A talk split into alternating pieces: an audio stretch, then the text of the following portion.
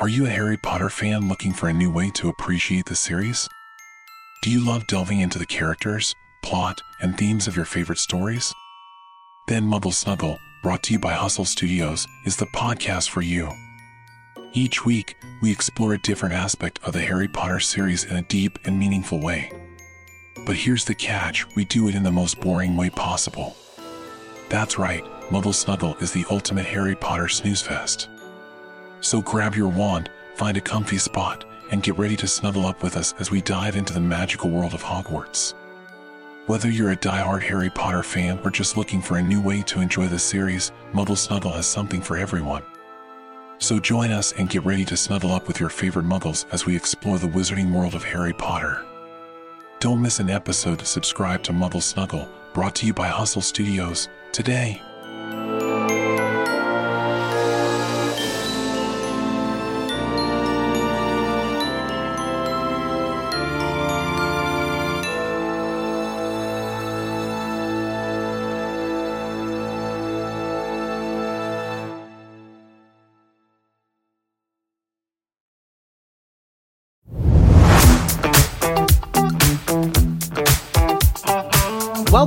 Pinoy Tagalog Sermon Podcast, your daily dose of inspiring and heartfelt Tagalog sermons from different pastors and speakers all over the Philippines. We hope that this podcast finds you in good shape. And now, here's your message.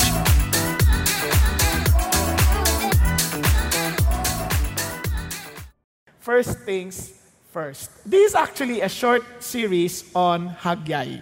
Alam niyo bakit importante ito? Okay. In this study, God is telling us, di ba gusto mo maging successful? Now, listen to this. No one gets successful unless he understands his priorities. Tingnan niyo po, we have a very limited time. We have a de- very limited resources. Tama? Our, we cannot do everything. For example, we have only 24 hours in a day. Ngayon, yung 24 hours na yun, hindi mo magagawa lahat. Tama? Hindi magagawa. Kailangan magamit mo ng tama. Kasi kung hindi mo magagamit ng tama, sayang. And you see, the enemy of the best is best, eh, is good and better. And God is not after good and better. He wants us to be the best. At kaya nga, we need to know anong priorities natin. Kaya first things first, God Himself showed us in this story that His people should prioritize God's priority. Kaya tingnan natin ang istorya. Just for us to understand the, the, the history. Ano po? Ito po yung nangyari. Now, you need to understand, when Israel, the northern kingdom, was captured by Assyria because of their arrogance, they did not listen to God, they did not listen to the warnings of the prophets, itong ine-expect natin, ito sanang northern kingdom of, a southern kingdom of Israel, which is Judah, makikinig. So, during this time, from 725, ito na si Nahum, nag-ano na, nag-prophesy na against Judah, telling him, if you will not follow the Lord, you will be captured by Babylon, you will be enslaved. Eh, hindi lang si Senahum, pati si Zephaniah, pati si Jeremiah. So if you read the Bible, for example, and you will see in Kings, ito yan, dito yung mga prophets na yan, para maintindihan ninyo, kasi it was arranged, di ba? History, then minor prophets, ito yung mga prophets na yan. So, Habakkuk, kaya dyan sila. Ngayon, And they were forewarned. But they did not listen. So in 600, Babylon conquered Judah in 606 BC. Di ba? Although Babylon conquered Assyria, kasama na yung Northern Kingdom, noong 600, kinuha na pati yung Judah. Now, in Judah, si Ezekiel prophesied. Daniel prophesied. Kaya doon na lumabas yan. Then, Babylon destroyed the temple in Judah, in Jerusalem, in, in, in 586 BC. Now, sabi ni Lord, in, during those times, ayan, during those times, nag-prophesy si God sa Isaiah that they will be re- return, or they will return to their land. And God instructed them, sabi niya, I will raise up Cyrus, King Cyrus of Persia, para to bring you back, na to bring you back to your land. And do, true, true enough, nangyari po yan. So when Persia conquered Babylon in 539 BC, they were instructed to return to Jerusalem, led by Zerubbabel. So they started to rebuild the temple. Yan na, eh, they were allowed. They were allowed to rebuild the temple kasi hindi sila allowed. eh. Kasi it was a rebellion, seemingly. Kasi sabi ng ano, but somehow God steered the heart of the leader and they, allow, they were allowed to return. Yeah, noong 536 BC. Ang problema, when they started rebuilding the temple, aba, sa halip na yung temple ang unahin, they started building their own houses. Kaya, winarningan sila ng Diyos. That's where Haggai came in. Nagkakaintindihan? Kaya, mapapansin nyo, in Ezra, this is in the story of Ezra, within that Ezra, Haggai came in and Zechariah. After that period, siyempre nagawa na yung temple, yun namang wall ang open. That was during the days of Esther, Nehemiah, and Nehemiah rebuilt the, temp, the, ano, the wall. Yan, dito yung pasok yan, pasok pa rin yan. So, dito na may second return, mayroong second batch. At doon naman pumasok si Malakay. Para maintindihan nyo lang yung flow. Nagkakanindihan tayo? Okay, punta na tayo nga. Now, sabi natin last week, we are to put or prioritize God's priority. Bakit? Can you imagine, kaya ang ating outline was put. Put God first. Bakit importante yon?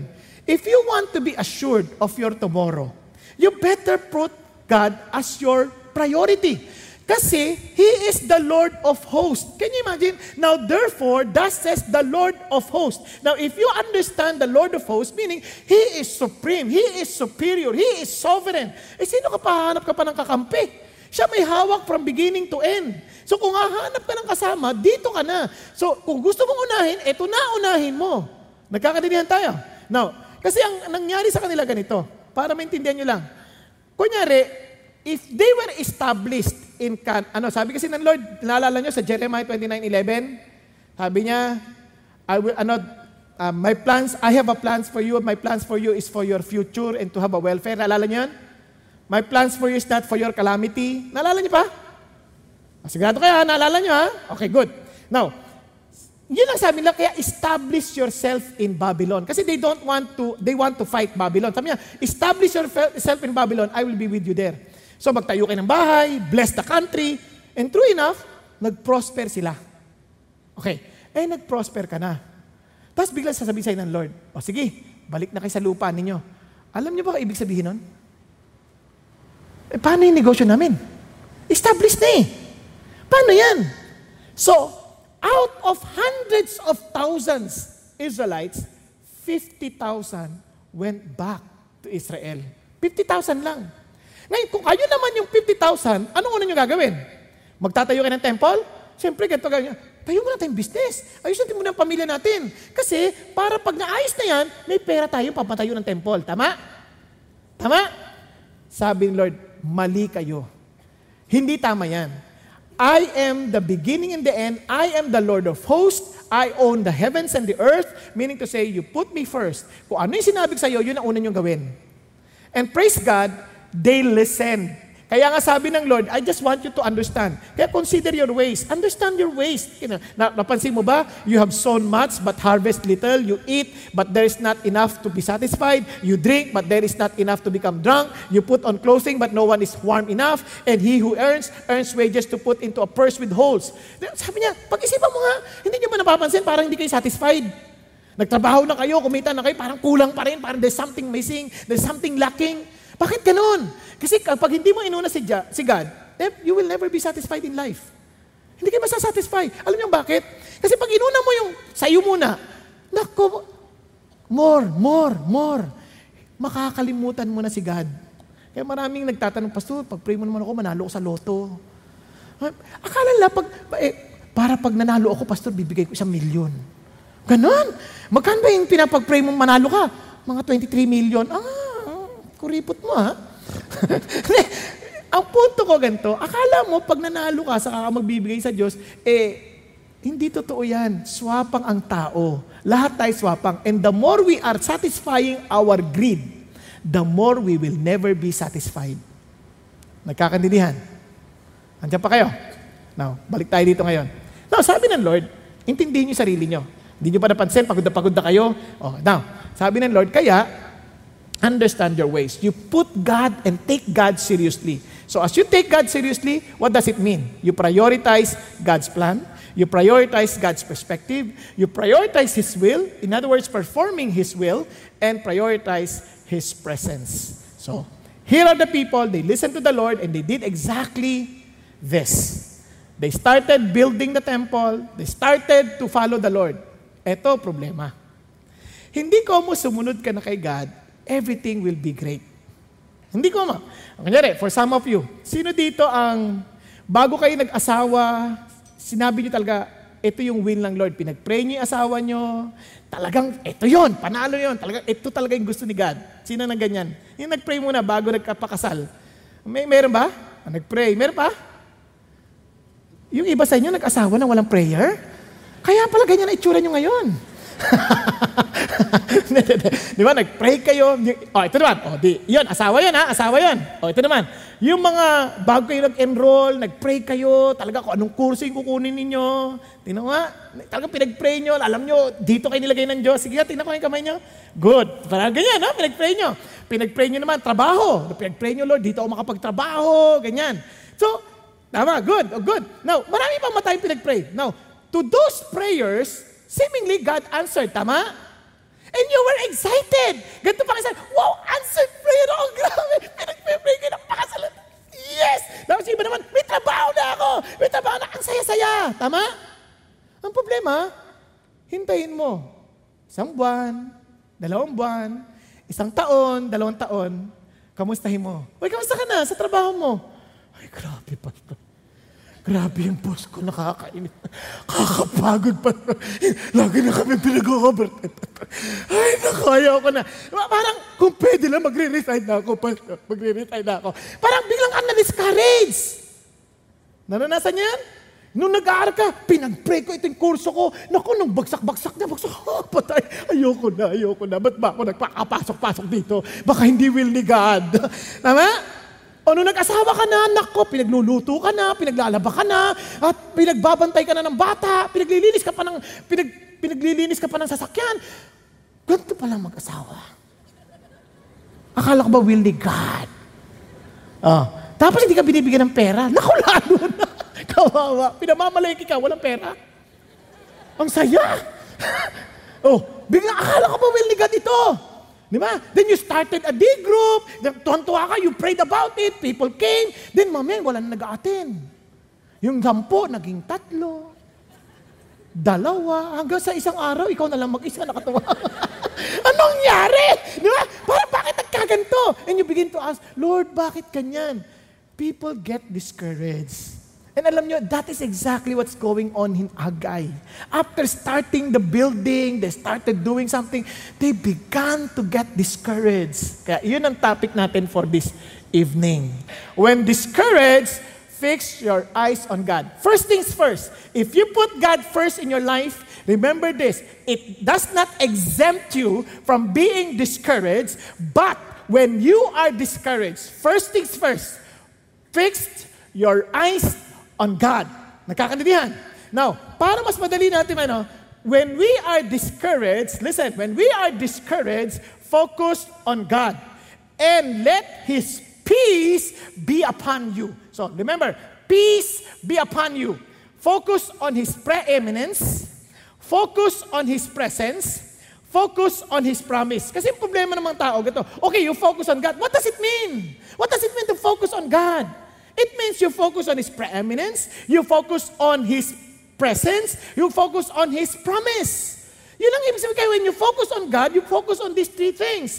Based on this passage, there are so many ways, but this is so specific and this is so important for us to understand. Let's go to preeminence. For example, tingnan natin, when God spoke, sabi niya, on the 21st of the seventh month, so ilang years ang lumipas, the word of the Lord came by Haggai the prophet saying, look at the words, Speak now to Zerubbabel, the son of Shealtiel, governor of Judah, and to Joshua, the son of Jehozadak, the high priest, and to the remnant of the people, saying, Sabi niya, Who is left among you? Who saw this temple in its former glory? And how do you see it now? Does it not seem to you like nothing in comparison? Ano sinasabi ni God? Now that you are seeing what you are doing, ano masasabi ninyo? Are you now getting discouraged that you're seeing uh, somehow uh, seemingly a lesser in quality, lesser in beauty? Parang ganun sinasabi niya eh. And let's continue. But now, take courage, Zerubbabel. In other words, as you have said, take courage, not discourage. Tama?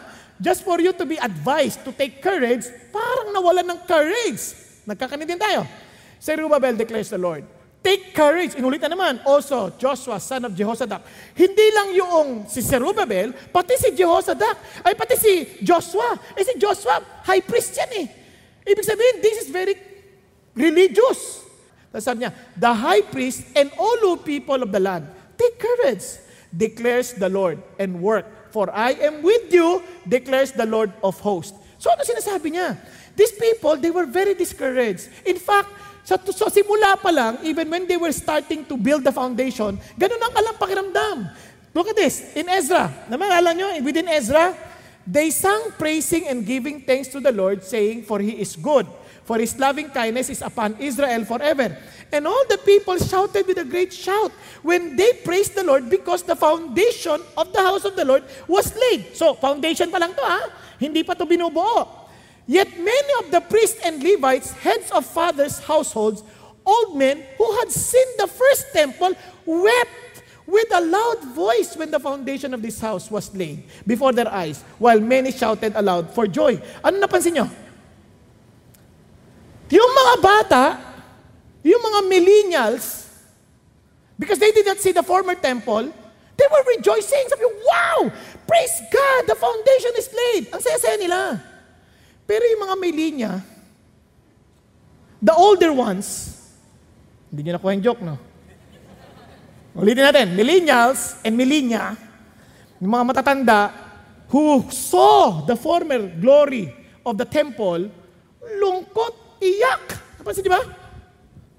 Wept with a loud voice. Hindi lang basta naluha. Talagang umiyak. Parang, wow, bakit ganito? Ang pangit. Eh sa sobrang lakas, hindi na lang ma-distinguish yung weeping at saka yung shouting of joy. Hindi na na ma-distinguish, sabay na. Now, just try to understand kung ano nangyayari. This was the Solomon's temple. Ang ganda-ganda. Full of gold. The flooring is gold. At ka, puro gold. But look at the Zerubbabel temple. Puro bato. Ang layo ng difference, di ba? Makita niya parang, wow, what is this? So, those people who already knew, eh nakakahawa yun.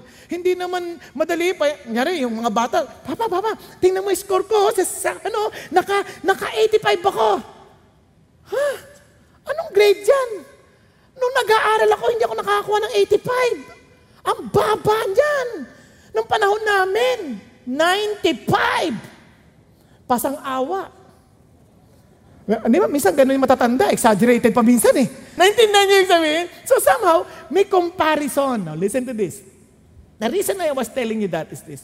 Because discouragement is no respecter of person. There are so many reasons why people get discouraged, but the number one cause is comparison. Nakakandi yan? Look at this. The inward comparison, for example. Inward comparison. When you started, you feel you differentiate your feelings when you started comparing it to the middle of your work. Di ba? Di ba? Nung, nung, kita nyo na, ngayon, mag-jujun na, mag-enroll, excited yung mga bata, bibili ng bagong sapatos, bibili ng bagong notebook, babalutan pa yan, paplastikan pa yan, tapos panay ang sulat. Hintayin mo pagdating ng October, wala nang sulat yan. Pati yung balot, luray-luray na. Yung damit, parang wala na siyang pakialam. They began to feel discouraged. Bakit? Kakapagod pumasok.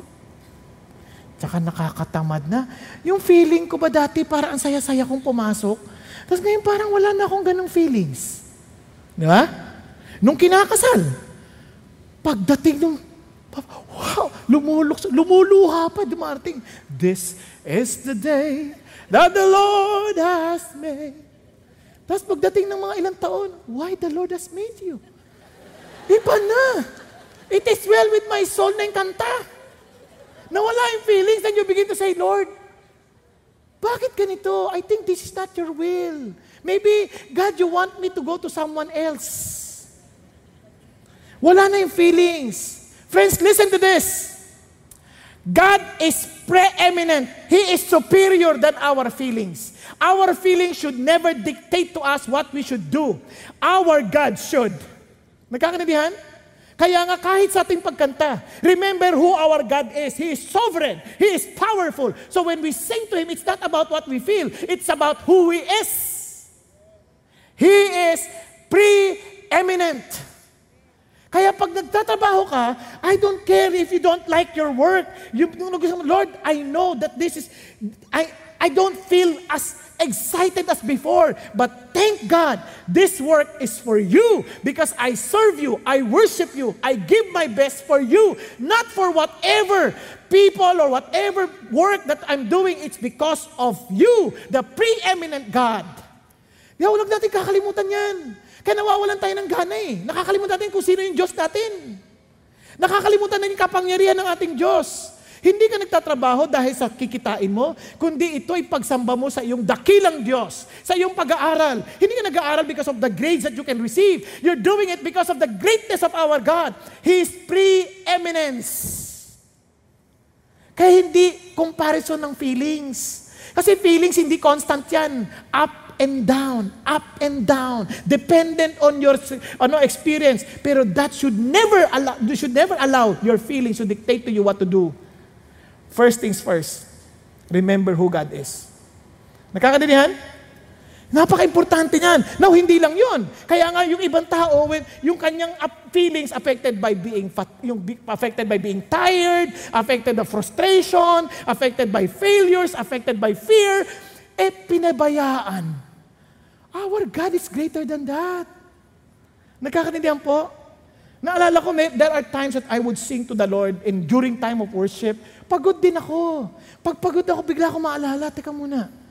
Di ba, minsan naalala ko yung, I will give thanks to Thee, O Lord, above the... Tapos bigla, be exalted, O God, above the... Biglang, oh nga no, teka lang Lord, you be exalted about my feelings. You be exalted about my situation. Be exalted because you are preeminent. Amen? Kaya, ulitin ko, pag tinignan mo yung asawa mo, Lord, mas makapangyarihan ka sa asawa ko. Nadidiscourage ako sa kanya, pero mas makapangyarihan ka. Di ba? Lord, I get, I'm getting discouraged with this person, with my leader, but I thank you that you are greater than him. Nakuha ninyo? Listen to this. Every one of us, we get disappointed with one another. We're imperfect people. But God, who is perfect, can overcome our imperfection. Nagkakaintindihan? Amen po? Ah, pakisabi sa katabi mo, hindi ko na kailangan ma-disappoint sa'yo. Because my God is preeminent. Okay? Now let's continue. Another form is yung, yung sideways comparison. Ano yung sideways comparison? We tend to compare with somebody else. Hindi ako kasing galing niya. Hindi ako kasing gwapo niya. Hindi Naku, wag. Huwag mo compare sarili mo sa ibang tao. You are unique as an individual and God will judge you based on what He has given you, not based on what He has given to somebody else. Di ba? Eh, ako naman hindi ako makapag-disciple kasi hindi naman ako kasing galing niyan eh. Hindi naman yun eh. Hindi yung galing niya, kundi yung sabi ni God, I will be with you always to the very end of the age. I commanded you to do this, and I commanded you, and the one commanding you is preeminent, and because He is preeminent, you better follow. Hindi dahil sa hindi ako marunong, eh, kung compare mo sarili mo, eh siyang galing niya mag-English eh. Ako hindi ako magaling mag-English. And if I'm getting discouraged every time I listen to those who speak in English fluently, hindi na ako magpipreach. Ang advantage ko. Ito, wala din. Kala nyo ha? wala din. Di ba? Pero, ang advantage mo, you know that my God is greater than all. So, sabi ng Bible, kaya nga sabi ng Bible, it is dumb, it is stupid to compare yourself to other people. Kalokohan yan. Kalokohan, ihambing mo yung sarili mo sa ibang tao. Hindi mo kailangang ihambing. You are unique as an individual. You are important to God as an individual. And God expects the best from you as an individual. Not best from others, but best on what He has given you. Are you following? Okay, good. Now, let's continue. Now, how about backward comparison? This is exactly what's happening. Parang, yung dati, buti pa yung dati, yung ang ganda-ganda ng templo dati, ang ganda kasi ngayon. Alam nyo, sometimes we are so con- ano, parang controlled by our past. Di ba? Hindi mo naintindihan, Pastor, hindi maganda nakaraan ko. Kung, kung alam mo lang. Y- yung iba, kaya ayoko ng ganito kasi when I first came to know Jesus, wow, it was so exciting. You know, 10 years ago, ang dami ko na-sharean. Eh, kamusta ka ngayon?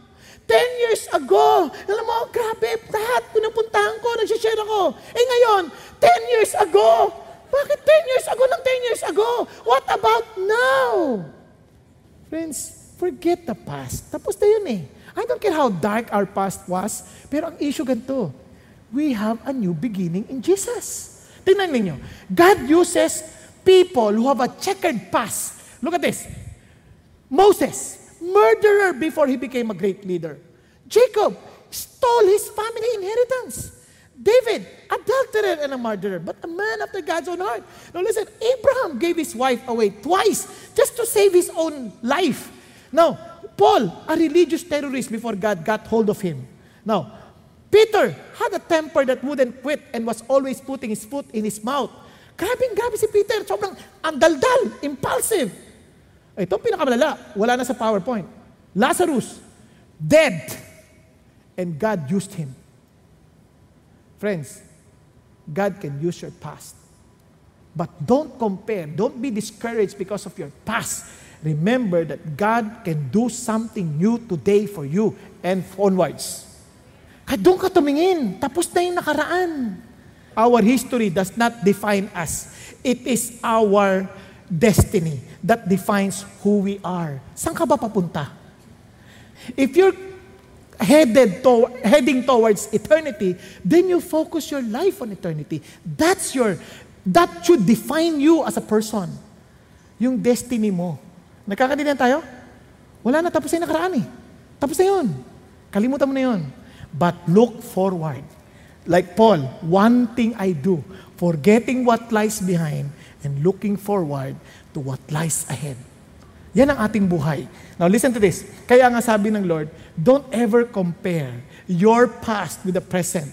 Kasi bawat, bisan naisip natin, Lord, bakit noon nung nagpe-pray ako, ganito mo sinagot? Bakit noon, magpaka, nagpagumingi ako sa inyo ngayon, may miracle kagad ako? Bakit ngayon wala? Lord, ba't ganyan? Minsan sisisihin pa natin, Lord, ang labo-labo mo, ikaw talaga dahilan nito, labo mo. Hindi ka, hindi ka consistent. You are not the same yesterday, today, and forever. Ang labo mo, Lord. No, you're not.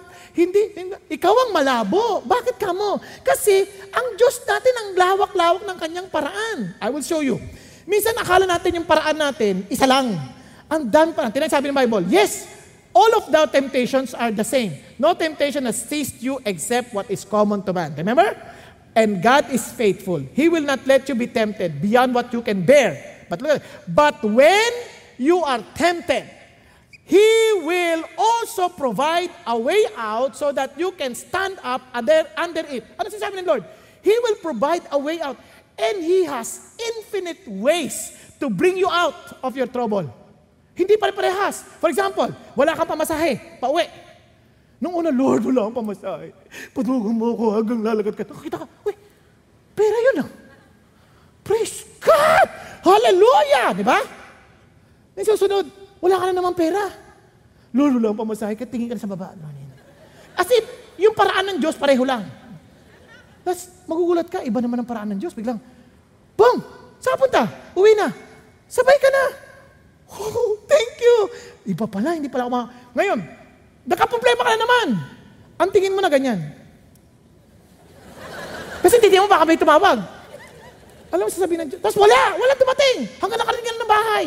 Ang sabi ng Lord, magtrabaho ka na anak. Eh lahat ka na umaasa ng miracle eh. Mali na rin yun. Tama? O kaya marunong ka na rin magtipid. Matuto ka na how to manage your finances. I'm teaching you now. God has different ways of ano, of saving us from our troubles. In other words, don't dwell in your past experiences. Dwell on God's new ways. Kasi bakit? Yung yun, encouragement lang yun. Kaya walang sisihan. Huwag mo sisihin ng Diyos. Ang dami niyang paraan. Minsan akala natin, kailangan sagutin ng Lord natin ang prayer natin. Hindi ah. Alam niya kung ano mas mabuti. Yung minsan, kailangan, sinagot ka nung bata ka pa, parang baby ka pa, baby ka lang sa Lord, binibigay niya ang hiningi mo. Pag tumatanda-tanda ka na, you are maturing, alam mo na na hindi lahat ng hinihingi nakakabuti sa atin. Tama? Kaya, listen, Don't compare past. Our God has infinite ways of solving our problems. Amen po? Kaya sabi niya sa Isaiah, My thoughts are not your thoughts, neither are your ways my ways, declares the Lord. Yeah, focus on His preeminence. Now, now, focus on His presence. Bakit? Tingnan natin, sabi ng Bible. But now take courage, Zerubbabel. I know you're discouraged. So declares the Lord. Take courage also, Joshua, son of Jehozadak, the high priest. And all you people of the land, take courage, declares the Lord, and work. For I am with you, declares the Lord of God. Host. Tingnan niyo ha, pag sinabi niyang take courage, and you believe that God is with you, hindi sasabi niya, okay, na-encourage sa kita, masaya ka na. No! Declares the Lord, and work. Nakakita natin? Simula mo na magtrabaho alam mo that you know that God is with you because you have started to work. Hindi ka nagiintay. Kaya sabi niya, For I am with you, declares the Lord of hosts. Alam niyo kung gaano ka-importante yung presence na yan? Yes, God is omni, omnipresent. Yes, He is everywhere. But to experience His moment-by-moment reality of His presence. Ang tawag dyan sa ano, theological term is manifest presence. Nai-experience yan. Sabi ng Lord, sumunod ka sa akin. Kasi ang problema ng tao, they want the blessing from God, but not really God. To some people, they want heaven, but not God. Papakita ko sa inyo. In Exodus, for example, then the Lord said to Moses, Leave this place, you and the people you brought up out of Egypt. Go up to the land I promised on oath to Abraham, Isaac, and Jacob, saying, I will give it to your descendants. I will send an angel before you, drive out the Canaanites, the Amorites, the Hittites, the Perizzites, the Hivites, and the Jebusites. Ang sabi ng Lord, okay guys, go now to the land what I promised you. It's a beautiful land. A land flowing with milk and honey. O, sabihin na natin ganito. O, punta ka na. Punta ka na sa gusto mo, ba? Gusto ko na sa Amerika. Punta ka sa Amerika. Sagot ko na pamasahe mo. Sagot ko na ang mga patitirahan mo doon. Sagot ko na, may trabaho ka na rin doon. Punta ka na ron. Pupunta ka? Wow! Pinapupunta na ako, Lord. O, tapos sabi ng Lord, Go up to the land flowing with milk and honey. But, I will not go with you because you are stiff-necked people and I might destroy you on the way. Oh, sabi ng Lord. Sige na, punta na kayo doon. Ibibigay ko sa lahat. Sagot ko lahat. Hindi na ako sasama.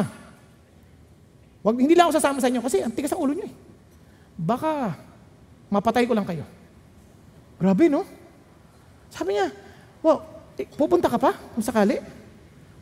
BetMGM has an unreal deal for sports fans in Virginia. Turn $5 into $150 instantly when you place your first wager at BetMGM. Simply download the BetMGM app and sign up using code Champion150. Then, place a $5 wager on any sport. You'll receive $150 in bonus bets, regardless of your wager's outcome. And if you think the fun stops there, the King of Sportsbooks has plenty of surprises in store. Check out daily promotions, same game parlays, live bets, and so much more. Download the app in Virginia today and get $150 in bonus bets instantly from your first wager. Only at BetMGM. BetMGM and GameSense remind you to play responsibly. See BetMGM.com for terms. 21 plus only, Virginia only. New customer offer. Subject to eligibility requirements. Rewards are non withdrawable bonus bets that expire in seven days. Please gamble responsibly. Gambling problem? Call 1 800 Gambler. Promotional offer not available in Washington, D.C.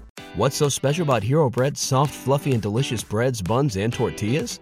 These ultra low net carb baked goods contain zero sugar, fewer calories, and more protein than the leading brands, and are high in fiber to support gut health.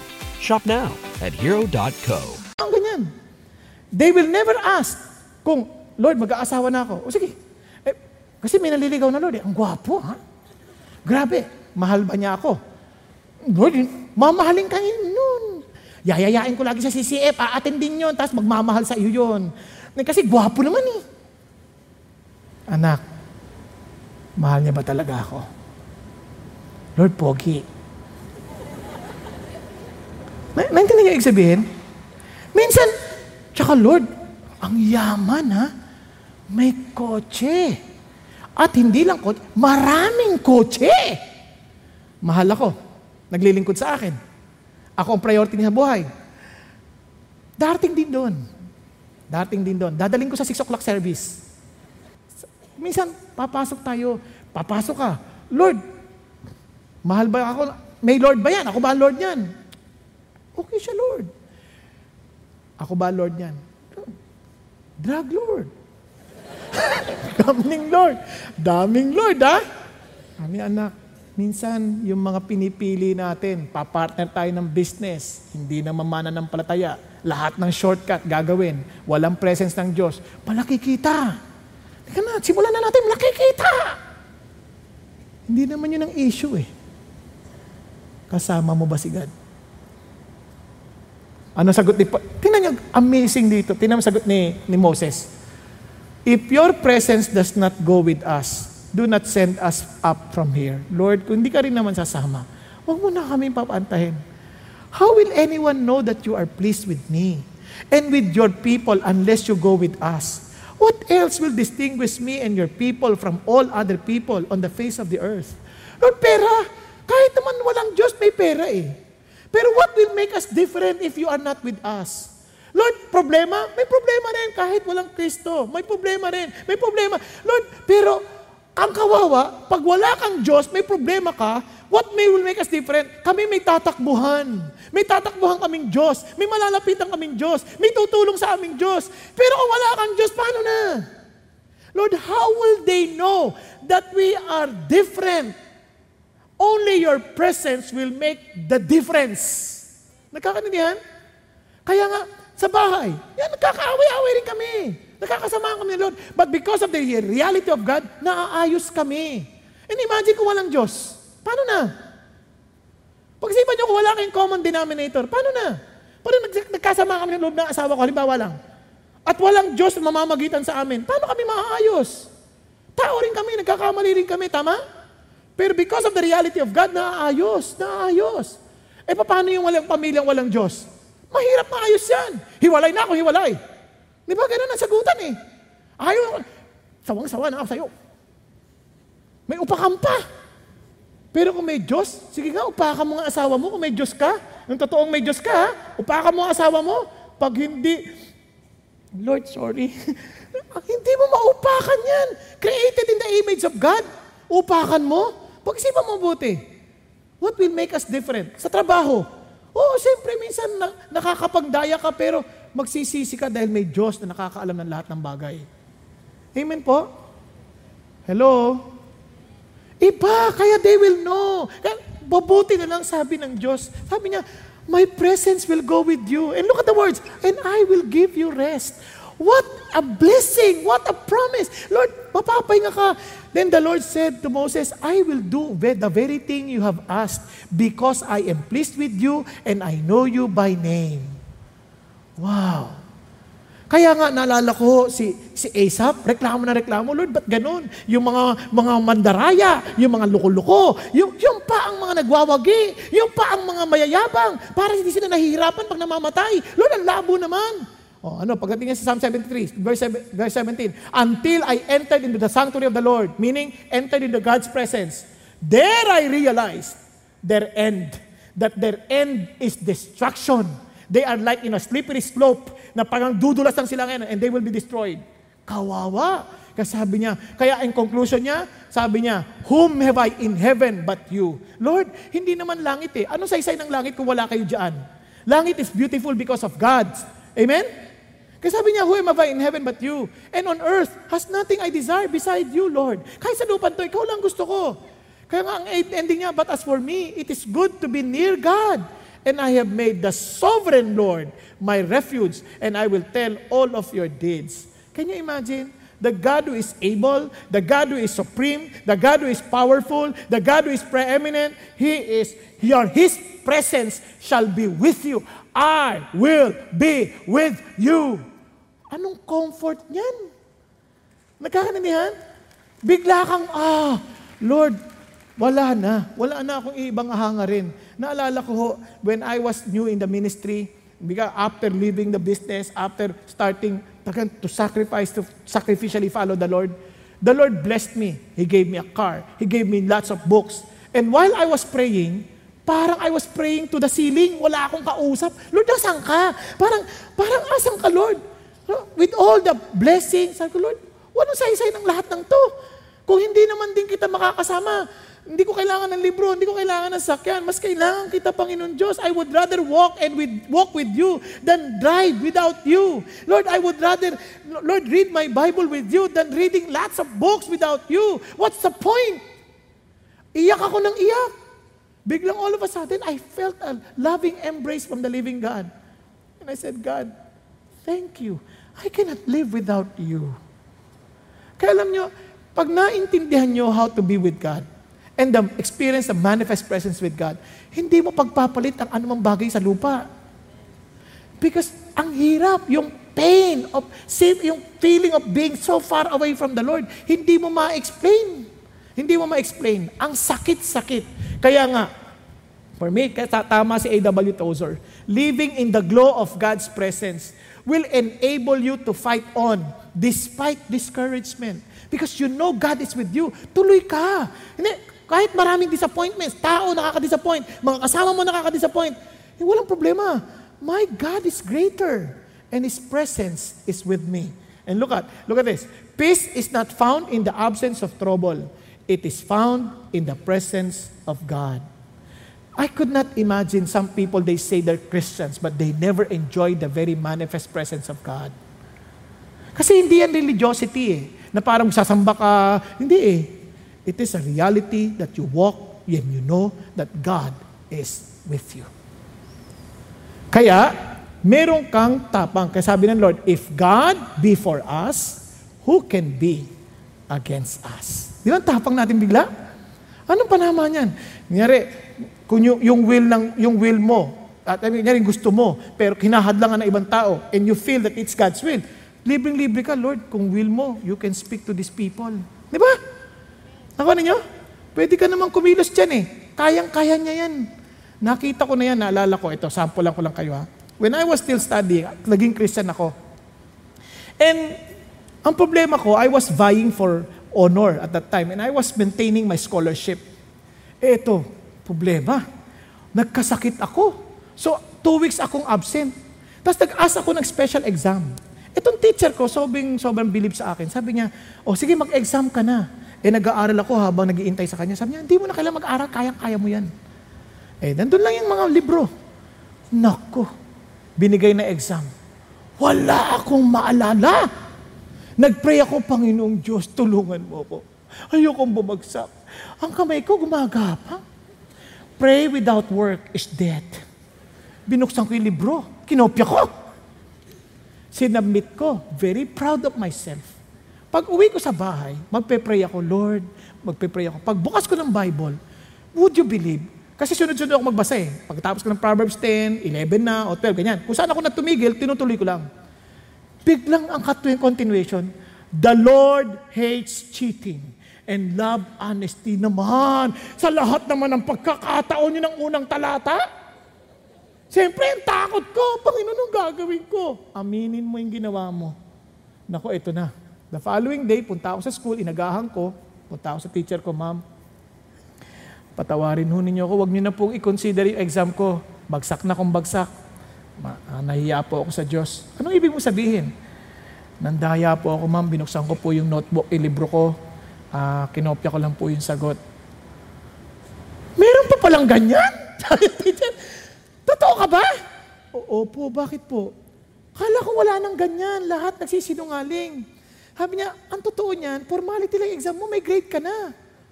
Pero sa ginawa mo, bibigyan ka 100 sa karakter. Nabigyan, nabigyan ka na 100 sa karakter. Bakit? Pray ka nung Panginoon Diyos. Ikaw na paala sa buhay ko. You are my God. Bakit? Hindi ko sinasabing laging ganyan. Minsan sabihin teacher mo, okay, zero. Minsan, blessing. Minsan, mas blessing. Ulit ka na lang. Pero one thing for sure, you will never regret losing, not losing the presence of the living God. Focus on His presence. Because if God be for us, who can be against us? And finally, focus on His promise. Focus on His promise. Alam niyo isang bagay, the promise of someone with nothing is useless. Pangakuan ka, wala naman siya. Walang kwenta yun. But the promise of someone with everything is priceless. And can you imagine the one promising is not just He, he has everything. He owns the whole world. He owns the universe. He owns the heavens and the earth. And look at what he said. As for the promise which I made you when you came out of Egypt, my spirit is abiding in your midst. Do not fear.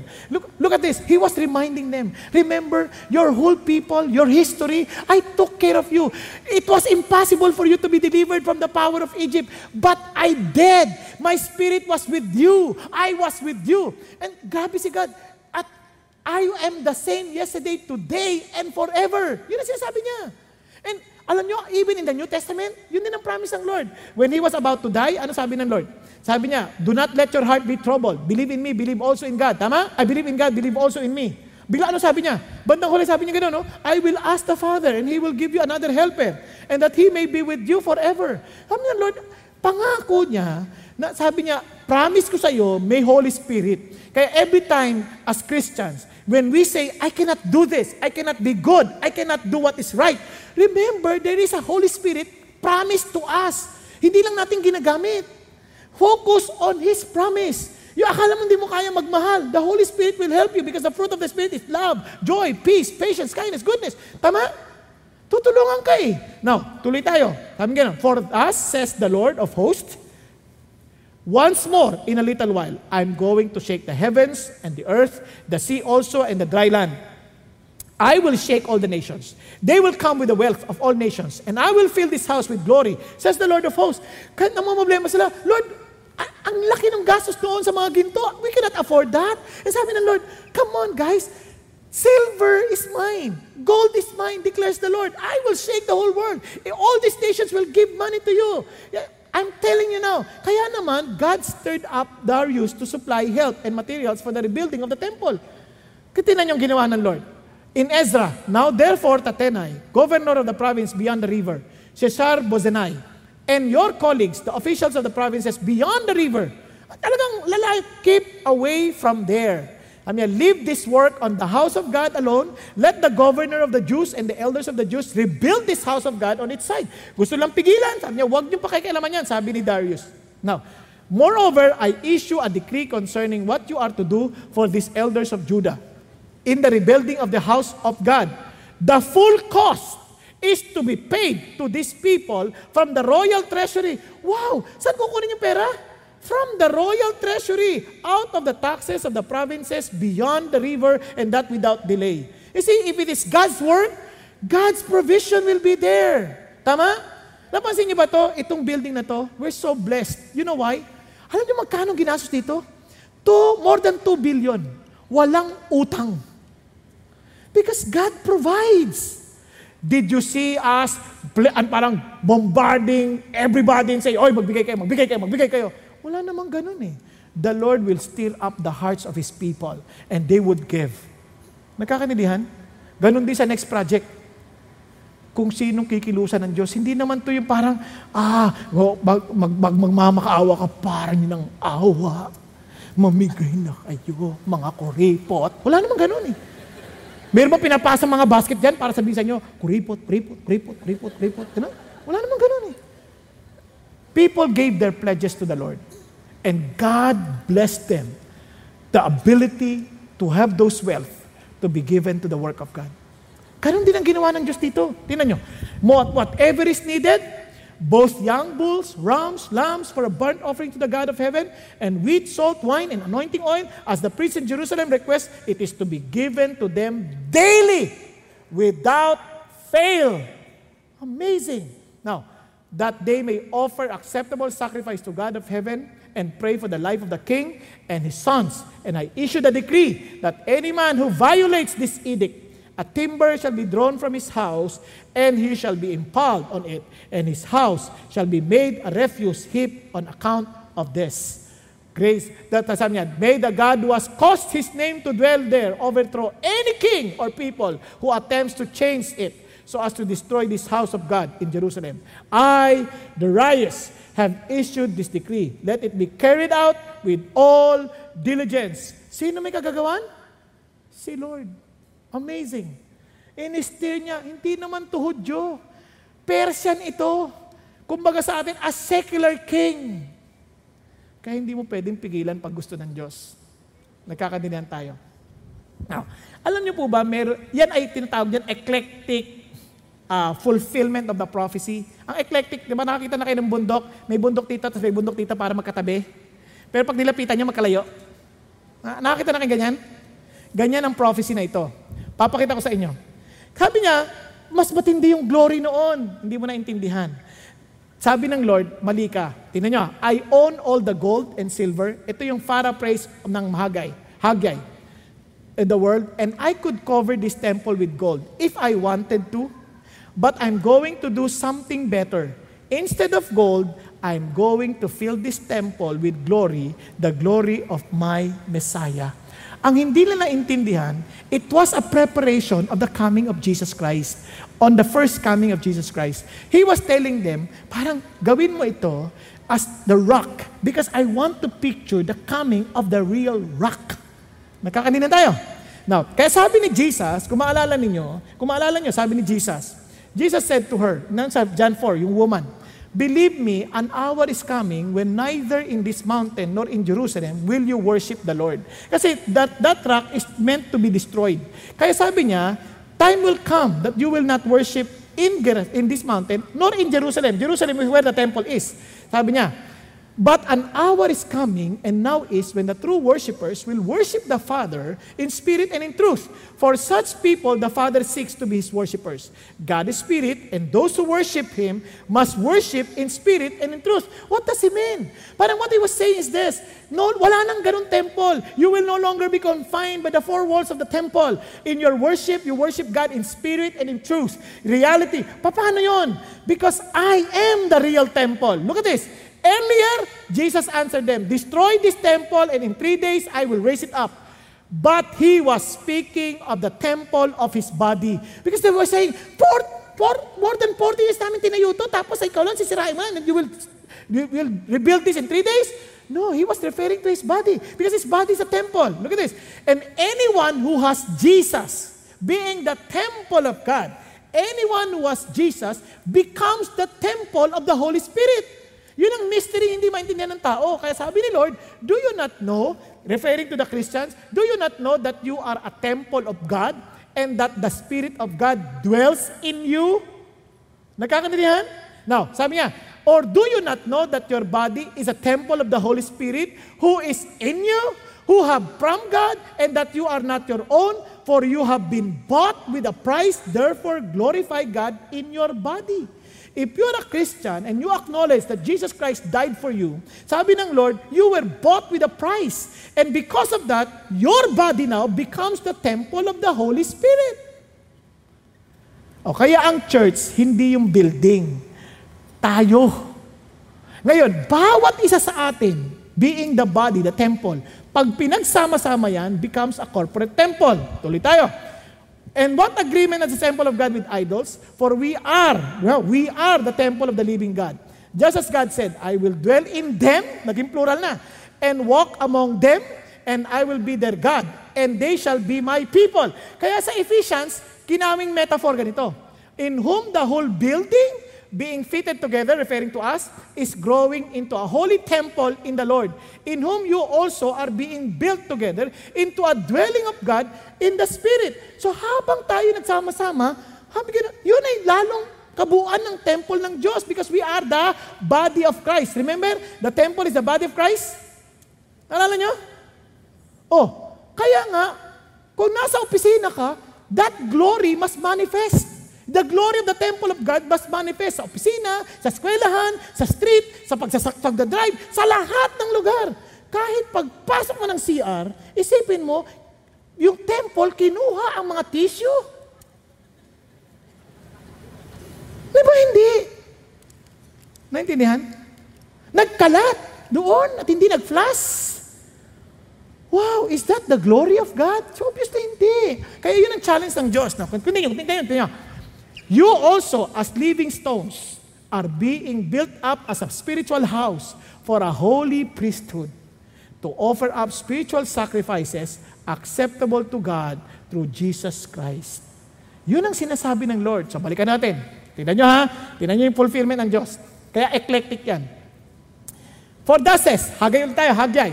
For thus says the Lord of hosts, Once more, in a little while, I'm going to shake the heavens and the earth, the sea also, and the dry land. Tama? I will shake all the nations, and they will come with the wealth of all nations, and I will fill this house with glory, says the Lord of hosts. Let's continue. The latter glory of this house will be greater than the former. Paano mangyari yun? Di ba? Because the temple becomes Jesus. Says the Lord of hosts, and in this place I will give peace, declares the Lord of hosts. Now, remember the shaking? This is what God will do. In Hebrews, his voice shook the earth then, but now he has promised, saying, Yet once more I will shake not only the earth, but also the heavens. What does it mean? This expression, yet once more, denotes the removing of those things which can be shaken as of created things so that those things which cannot be shaken may remain. So in other words, there will be an impending judgment coming and the Lord will shake the whole earth and those who would remain, yun, yun yung temple, mag stay Now, tuloy tayo ha. Paano natin nalaman yan? Tuloy tayo. Therefore, since we receive a kingdom which cannot be shaken, If that kingdom is in you, you cannot be shaken. Let us show gratitude by which we may offer to God an acceptable service with reverence and awe. Kaya tayo lagi sumasamba. Doon ang pagsamba ng Diyos an expression of the place of worship. Ito ha, hindi pa tapos yan. Tingnan nyo ha. Pag sinake na ni God, coming judgment is here. But the day of the Lord will come like a thief, which the heavens will pass away with a roar, and the elements will be destroyed with intense heat and the earth and its work will be burned up. Now, madi-discourage ka? Lord, chineran ko ng gospel, hindi nakikinig eh. Relax ka lang. There will be coming judgment. Everything will be burned. At tinan niyo po, tinan niya, looking for and hastening the coming of the day of God, because of which the heavens will be destroyed by burning, and the elements will melt with intense heat. But according to His promise, we are looking for new heavens and new earth in which righteousness dwells. Friends, kaya hindi malayo mangyari. Alam bakit? Naalala niyo yung global warming? Global warming yan eh. It's a warning for us to understand. God owns the heavens and the earth. He can destroy this as He promised. He will burn this up. Kaya may isipin mo, Lord, grabe, dinaya ako eh. Dinaya ako eh. Isipin mo, inagaw asawa ko eh that will be burned up too. Relax ka lang. Lord, niloko kami. Hindi kami binabayaran eh. Manloloko eh. Nag-atay sa day group yung pala, utangan lang kami. Utang na utang, lipat na lipat. Relax ka lang. Kawawa nga yan eh. Because it will be burned up. Naku ninyo? Don't get discouraged. Yung iba tao, I don't want to attend the fellowship anymore. There's bunch of hypocrites. Relax ka lang. Those hypocrites will be burned up. Di ba? Gusto mo sama ka para hypocrite ka rin. Sama-sama kayo. Wala nang problema yan eh. Because your faith in the Lord is not because of these people, but because of Jesus. Nagkakanindihan? Kaya, sabi ng Lord, tinan nyo ha, tuloy tayo. Then, tama ha, then I saw a new heaven. Remember, we are waiting for a new heaven? A new earth. For the first heaven and the first earth passed away, burned up, and there is no longer any sea. Look, I saw no temple in it. Bakit? For the Lord God, the Almighty, and the Lamb at its temple. God the Father and Jesus at its temple. Sila na yung temple. Sila na. And we who belong to the body of Christ, we're part of that. Unshaken. Cannot be destroyed because we belong to Jesus. Ang tanong, are we really part of Him? Kaya sabi ng Bible, when Christ, who is our life, is revealed, then you also will be revealed with Him in glory. Sabi ni Lord, pag napakita ng kalwalatian ng Diyos, kasama tayo ng mga kasama sa katawan ni Jesus. Okay ba yun? Yun ay kung kasama ka sa katawan. Nagkakandilihan. Kaya sabi ng Lord, kaya, let us not lose heart in doing good. For in due time, we will reap if we do not grow weary. In due time, aani ka. Huwag ka lang magsawa. Relax ka lang. Because we are the unshakable people of God. Amen? It's not joining this group. It is being one with Jesus. It is not being part of CCF. Hindi yun. It is being part of the body of Christ. Yun ang sasabi ni Jesus. Therefore, if anyone is in Christ, anyone who is one with Christ, he is a new creation. The old has passed away. Behold, the new has come. Yan ang ating Panginoon. Yun ang totoong Kristyanismo. You become part of the temple of the living God. Tayo pong lahat ay yumuko at pumikit. Thank you, Jesus. Kapatid, you alone know your real standing before God. It's not about your work. It's not about your holiness. Because we have no righteousness of our own to be acceptable to Jesus Christ. Only through Him. Because God is seeking for real worshipers who will worship Him in spirit and in truth, who will accept the fact that we are really nothing in the spirit, we are poor in the spirit, we cannot prove anything to the Lord of our worth of His kingdom, and unless we truly see ourselves as nothing, the kingdom of heaven will never be ours. That's why Jesus said, Blessed are the poor in spirit, for theirs is the kingdom of God. Unless you worship in truth, as in the truth that Jesus alone is our Savior. Jesus alone died on the cross for our sins.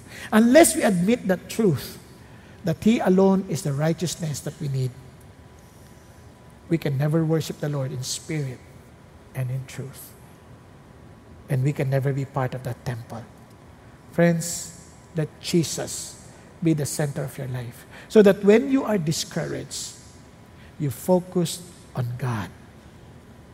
You focus on His preeminence, you focus on His presence, and you focus on His promise. And this is the Word of God. That's why we are to read His Word, we are to know Him more, and I pray that we will truly practice His presence. Kaya sabi ng Lord, stay away from the love of money, for I will never leave you nor forsake you. Friends, if you believe in God's presence, you don't need to manipulate your situation. You just need to be faithful to what God is telling you to do, and He will take care of you. Focus on God. Don't get discouraged. Thank you, Lord. Hallelujah. Thank you, Jesus. Our loving Father, we thank you that you know everyone in this room. Lord, I thank you that you're not looking for people who would try to become religious, for you're looking for people who are really honest enough to admit that they cannot save themselves, that they need you, Lord Jesus. Father God, I pray that your glory will truly, I pray that your glory will truly be manifested in us who belong to you. That wherever we are, Father God, the glory of the former temple is nothing compared to this new temple. Knowing, Lord God, that your glory spreads throughout the world, no longer confined in Jerusalem, but throughout the world. Father God, thank you that because of you, you have given us the privilege to glorify you, Father God, in our work, in our study, at home, even in the street. Whatever we're doing, Father God, allow us to glorify you. Thank you, Jesus. Thank you, Lord, for allowing us to be part of your kingdom, the unshakable kingdom. And thank you, Lord, that when the time comes when you will bring judgment upon this world, thank you that we would be spared, that we would be with you in eternity, where we will be worshiping and glorifying you forever. Thank you, God. We love you.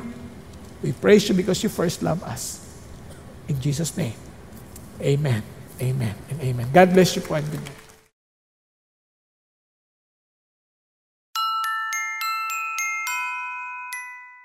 Are you a Harry Potter fan looking for a new way to appreciate the series? Do you love delving into the characters, plot, and themes of your favorite stories? Then Muggle Snuggle, brought to you by Hustle Studios, is the podcast for you. Each week, we explore a different aspect of the Harry Potter series in a deep and meaningful way. But here's the catch we do it in the most boring way possible. That's right, Muggle Snuggle is the ultimate Harry Potter snooze fest. So grab your wand, find a comfy spot, and get ready to snuggle up with us as we dive into the magical world of Hogwarts. Whether you're a die-hard Harry Potter fan or just looking for a new way to enjoy the series, Muggle Snuggle has something for everyone. So join us and get ready to snuggle up with your favorite Muggles as we explore the wizarding world of Harry Potter. Don't miss an episode. Subscribe to Muggle Snuggle, brought to you by Hustle Studios, today.